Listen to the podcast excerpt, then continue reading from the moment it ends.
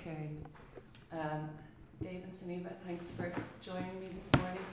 Um, we'll start with you. If you could just tell us a little bit about the uh, Irish programme. Right, well, uh, we have a really fine programme of work this year, Grace. We've got new titles, we have world premieres, Irish premieres, and we have some archival material as well. So it's a programme that will, I think, intrigue audiences who are interested in Irish culture, but also people who are interested in documentary form. Um, the, the Irish programme also includes a programme of short titles, so that kind of gives a sense of what, I guess, younger filmmakers, how they're dealing with the documentary form. So a lot to look forward to in the Irish slate. Okay, and Dave, you're over the international material. Uh, what's that selection process like for you? Yeah, um, the selection process really starts back in, uh, I guess, January and February, um, attending festivals like Berlin and subsequently Cannes and ploughing through um, literally hundreds of documentaries, really looking for themes um, uh, to arise. Uh, often you, you come to a program with your own concepts and your own ideas of programming, authorship, uh, which are waylaid by just what is actually available on any one particular year. So, really, the criteria that I'm looking for is to give a, a broad spectrum a snapshot of what's currently happening in documentary filmmaking today. where what um, you know what the themes are, what the challenges are, um, uh, the subjects, trying to present that in the most diverse way possible, where there are films that would be quote unquote conventional, that would be audience friendly, as well as titles that will challenge people's perceptions a little bit, argue for new modes of representation, and push at the boundaries, I guess, as to what people would uh, define as a documentary. So it's about balance. Um, it's about diversity, um, and if themes arise, great. If they don't, that you are ultimately beholden to to what is um, in production, and and next year it'll be a whole other set of titles and a whole other set of teams will arise. So it's, you're, you're beholden to what you can get. yes, yeah. And the um, the the DocFest is a, a flagship festival for um, the um, the IFI. Can you just tell us a little bit about the history of the festival? Well, the festival, some people still insist on calling it Stranger Than Fiction, um, but Stranger Than Fiction was our Doc Fest that was around for many years, um, where I think this is our 14th year of the documentary festival. And uh, it, it is proven to us that you know there is an interest in theatrical documentary. I guess the form has grown over that period, so that there's far more to choose from, both in terms of Irish output and internationally. Um, audience's interest, I suppose, is also evident throughout the year when we, we, we would show documentaries in our, our main programme um, and, and people come along. Mm-hmm. Sometimes driven by their interest in the subject matter, sometimes it's the, the, the director, and sometimes it's just the, the, the pleasure of sitting and watching a documentary, which I find um, I think is more likely to provoke discussion afterwards than than a, a, drama feature film. And I think you know that's part of the joy of DocFest that people come in, watch docs, they might debate its form, they might debate whether or not truths are being told or people are being misled by by uh, how, how the, the, the stories are being represented. But generally, you know, there's a great buzz of chat and activity afterwards. So that's all part of the process of, mm-hmm. of documentary exhibition, I think. Yeah. And as uh, Sunniva alluded to, we do have a very dedicated audience for documentary. Uh, throughout the year, we would, um, in every monthly program, have at least, I would say, one, if not two, documentary features on release and perhaps standalone special events. So it's it's the yearly culmination celebration of that of that interest, where people can have one uh, very intensive weekend with guests, uh, you know, to to debate and discuss uh, documentary, what's what's uh, what's happening now in documentary cinema. Mm-hmm. And you mentioned form there, Sunniva, as well. Um, we spoke earlier, Dave, about um, camera person.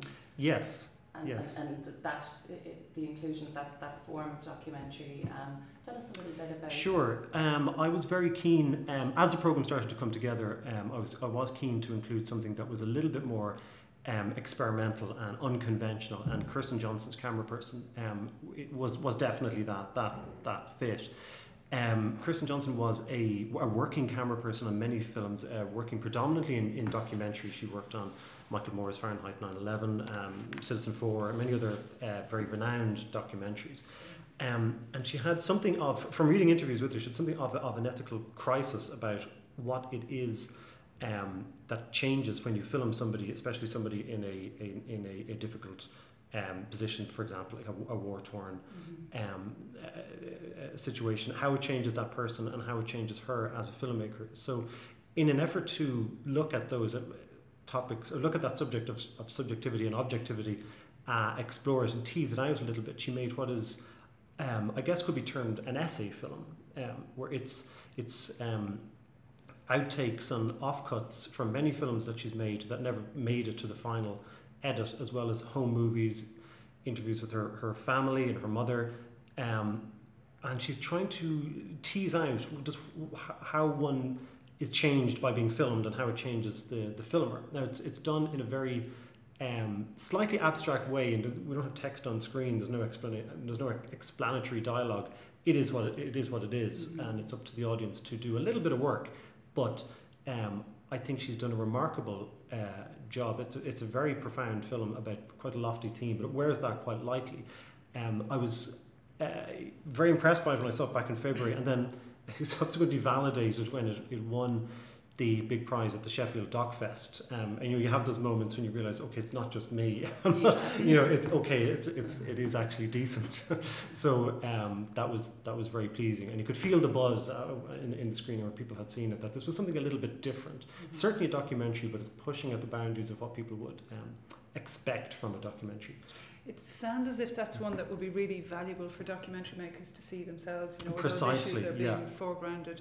And Tadhg O'Sullivan, um, who himself will have made um, films that would be collage films, um, he's going to conduct uh, an interview with Yeah. uh, the, the, the director after. We thankfully we have um, Kirsten Johnson who will be doing a Skype Q and A with with Tadhg Sullivan now. Um, unfortunately, the film is being released in the states on the very weekend that we are presenting it here. So sadly, she can't be with us in person, but she will be with us digitally after the after the screening, um, and as moderated by Tadhg Sullivan. Wonderful. And um, who else can we expect to hear from? Um, there are quite a number of Q and A's set up over the festival. Yeah, well, the, the festival opens with the fantastic Mattress Men. Um, and it's one that people are, have heard about. There's great word of mouth on it, and people will be familiar with Michael Flynn and Mattress Mick um, from their Pier Street premises. Um, so this is a really, really interesting documentary that is probably not what you might expect it to be. Um, you might expect kind of broad humour from the videos online that are made to promote uh, the business of Michael Flynn and his mattress company, um, but it's something quite other than that. And uh, it's it also, I think, raises really interesting issues about documentary form. There's moments within it where one is quite shocked by how much is revealed Mhm. by, by the subjects, and one, one worries for them, except that uh, the, the, the, filmmaker's Colm Quinn um, has such a very fine sense of responsibility and, and care, a duty of care, Mhm. I think, for his subjects. Um, so Colm Quinn and Michael Flynn and Paul Kelly um, will be along for the opening uh, night uh, Q&A after the screening of Mattress Men. And we're delighted that Ross Whitaker, who's a previous programmer of uh, our Doc Fest, our Stranger Than Fiction, Ross will be coming along to interview um, Colm and the other two, which is rather nice because he would have championed their uh, Colm's shorter films, uh, which screened here in, in Stranger Than Fiction. Colm would have directed um, Bearing Arms and Needle Exchange that, that we've seen before. So that, that'll be one to look out for. Um, the Land of the Enlightened is another uh, Irish slash international film, a really interesting documentary drama hybrid about a bunch of wild children living in Afghanistan and as American troops are moving out of the country. And this is a film made over a long period um, by a director, Pieter-Jan De Pue. Um, and it's produced by Fastnet Films. So this film, which is challenging in its form, it's a really lush, handsome film um, made in Afghanistan. Interesting because the children within it are directed um, rather than acting out. I mean, they act out their own real lives, but there's kind of interesting smudging of the boundary between uh, what is real and what is uh, reenacted. But that will all be discussed with the producer Morgan Bushe and with Nasruddin Salyuki, who's a member of the Irish Afghan community here. So I'd be really interested to hear how he responds to the representations uh, in this rather curious um, film, Land of the Enlightened. Okay. Um, and I'll just ask you both. You've already mentioned uh, a Cameraperson, Dave. I'm going to assume that that's your one of your top picks, anyways, on the Land of the Enlightened for you, Sunita. What else is absolutely not to be missed? Will I go first? Go first. I'm going to choose a film called uh, called Tower, which is a um, animated documentary using a rotoscoping format, which people might be familiar with from Richard Linklater's Waking Life and Through a Scanner Darkly, that recounts and restages uh, 1966 uh, America's first mass school shooting um, in, in, very inventive in very inventive format. It's uh, a highly original um, breathtakingly beautiful at times animated documentary that does uh, incorporate um, voiceover and two camera interviews from um, the people who were then teenagers who were present at this um, astonishing event that took place in 1966. So I would highlight that as my, my, my personal pick, as long as all the rest. Sunita, any, any, any topics? How many do I have? You get three. Well, Three. Did I, did I get Okay. three as You well? Yeah, well, you don't have to say them all at once. Okay. It's my turn. um, the perhaps the only world premiere within the Doc Fest is How to Defuse a Bomb: Project Children, which is a really fine film made by uh, Des Henderson as the director of it uh, for Alleycats Film. It is a film about a project that was initiated in the 1970s by Dennis Mulcahy, um, an Irish immigrant into New York, uh, who established this program that offered kids from Belfast some respite from the, the troubles that surrounded them. So, uh, plane loads, not quite plane loads, uh, numbers of children would travel over from Belfast to initially to upstate New York um, to spend summers pottering about and swimming and Mhm. fishing in swimming holes the way American children did. Yeah. But the, the, the contrast between their lives in Belfast and their lives in America um, were, were very marked. There's terrific archive within it of a particular bunch of kids, the first bunch of children who went over in Project Children, and that's counterpointed with interviews with those children today or those adults today.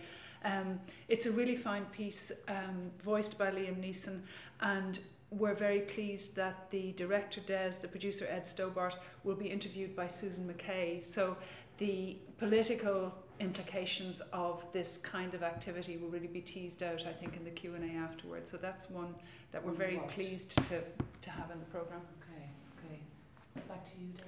Okay, um, I'm going to shine a little light on a film called Who's Gonna Love Me Now, um, which is uh, a really moving uh, but ultimately uplifting story of um, a gay man who is living with HIV in London. Um, he's Israeli and he's been essentially rejected by his family.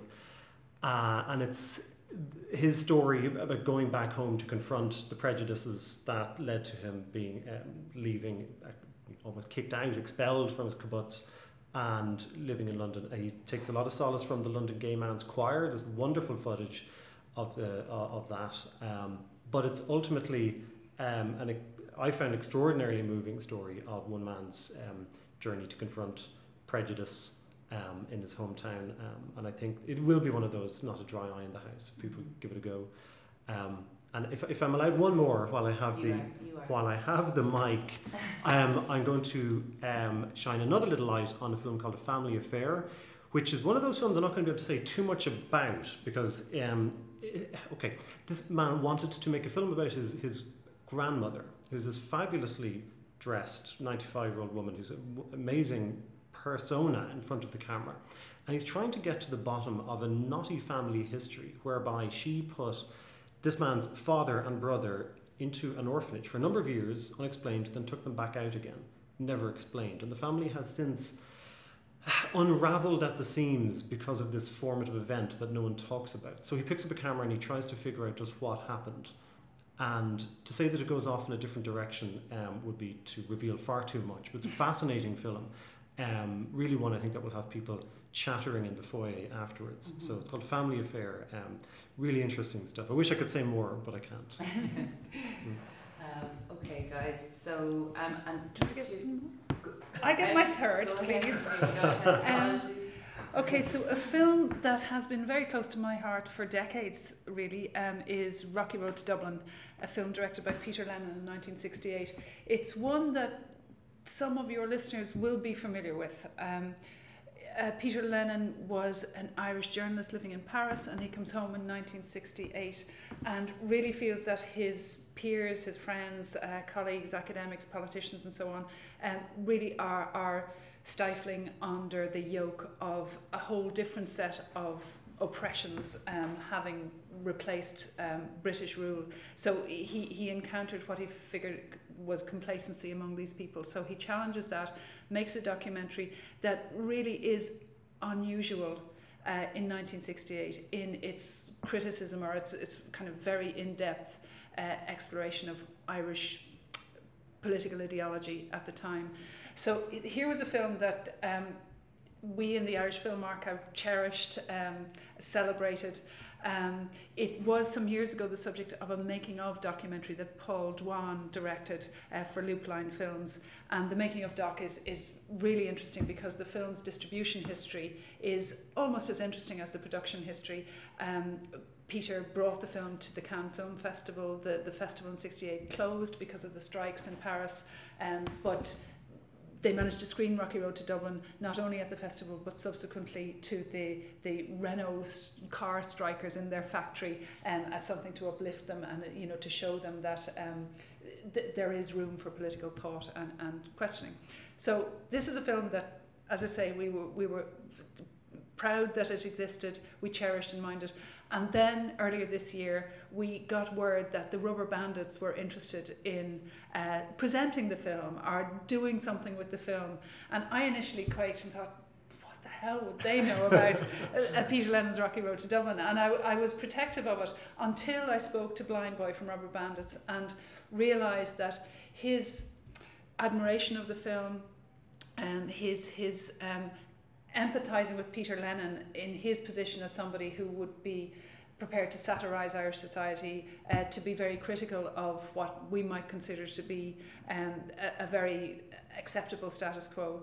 Um, so Blind Boy is somebody who, who shares an awful lot of sensibility with Peter Lennon.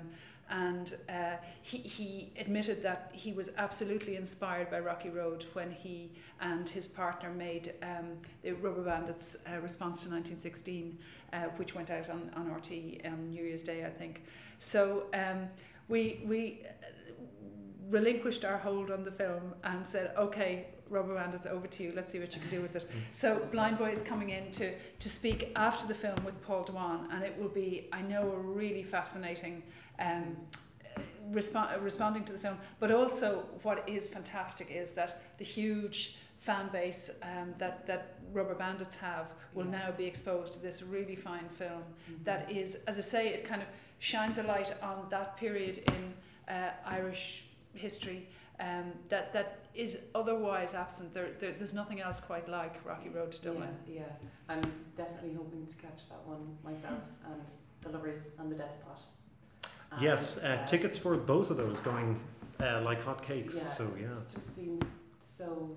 The Lovers and the Despot is an astonishing story. It's, per- it's a perfect film for a documentary. Uh, this is my fourth time. Sorry, it is a perfect film for a documentary film festival in that it is one of those um, you couldn't make it up stories. Yeah, Kim Jong Il, as we know, was a enormous movie buff, um, and he wanted to create this North Korean um, filmmaking empire to rival that of Hollywood, and um, to that end, uh, kidnapped a celebrity couple from South Korea, director and his his star, who they were also romantically um, engaged, and kidnapped them both separately over two separate years, and set them up working uh, in his in his um, in his production houses in North Korea. And, but it's a fascinating story in that he uh, had enormous financial largesse, and the director, the kidnapped director, ended up making more films. Uh, as a, a detainee in, in North Korea, than he would have been ever able to Yeah. in South Korea, and there is that sort of well, it's not that bad a feeling. Um, like they were working on a on an answer to Titanic as well at one point, um, a North Korean version of as a riposte to James Cameron's Titanic. But they both um, ultimately escaped and fetched up on American shores and are, are around to tell their story in this amazing documentary. Okay, so they feature in the No, yeah, yeah, yeah, yeah. They're they're Amazing. absolutely they're talking heads in the documentary, uh, telling their this bizarre narrative, and we have the two directors of the film um, who will be joining us on the night. It's a closing film on, on Sunday, so they'll be here for uh, a Q and A to to take everyone's uh, questions about the strange tale. So looking forward to that. So lots of chatting then. Lots of chatting, lots of chatting. Yes. Um, I can't let you go, guys, without shining a little light on um, keeping it real. The um, runs from fourth of October to November eighth, um, and it is a documentary course. Yes, we do two evening courses here a year um, at the Irish Film Institute, one in spring and one in autumn. And the autumn one is Keeping It Real, as you say, um, to tie in with the Documentary Film Festival. It is a uh, six week course, I believe, of six weeks of screenings and post screening discussions from academics, filmmakers, um, hugely renowned and interesting people. Um, I'm not sure if there are any places left. So it's small enough, it's a tight group, uh, places are limited, but um, worth looking into. Absolutely, there's a- a wonderful lineup of titles, some terrific films there, and the discussions afterwards will be very engaged and lots of audience participation, lots of um, supplementary material will be provided, and it's a great price as well. So uh, do check it out if there are any places, snap them up. Amazing. And uh, how could I forget the Irish Shorts programme? Sunil? Yeah, well, the, the Irish Shorts programme is an interesting one, and it is one where a theme presented itself to us um, when the selection had been done. My colleague Dean Kavanagh, who works in the Irish Film Programming Department with me, uh, was responsible for, for working, sifting through all of the entries. And really, what has emerged is a series of portrait films. Um, so some are, are conventional portraits, uh, others are a, little less conventional but it's a fine program of short works. Uh, people may be as interested in the subjects of the documentaries who are often artists. Um, th- they seem to be uh, th- very fitting subjects for, for short documentary form. There, there's in in some, you know, what we found was most successful was a kind of simple approach uh, where there would be a, a, a lone subject who, perspectives on lives were, were, were, were being explored in, in the short form. So it's a really fine body work. It, it's all squeezed within one program. Um, there will be an audience award, so um, filmmakers will bring their friends and family along, but also then regular public will get to, to vote um, as to what's the, the, the most representative uh, short doc from 2016. Okay, and that's on this Saturday at 12, I think, is it 12 in the afternoon? I think so. Yes, Saturday, 24th, 12 p.m. Yes. Um, so it goes from the 22nd to the 25th, and tickets range from 10.50 to 15 euro, I think. Um, and they're selling like hotcakes, so go along and get them. Yes. Um, thanks a million for There, talking. there is also sorry to interrupt. Go on- ahead. There is also a nice deal where you have five films for forty euro as well. So just to, That's a good deal. just to isn't throw it? that's a good deal, isn't it? a Yeah. that's a very Yes. good deal. Um, thanks a million, guys, and best of luck with it. And we'll be seeing you over that weekend. Thank you very you. much. If you tell me that didn't record. It did. it did record. And from the top. Thank you, guys. I'm really sorry about that. Yeah. That would brilliant if we're here all day just doing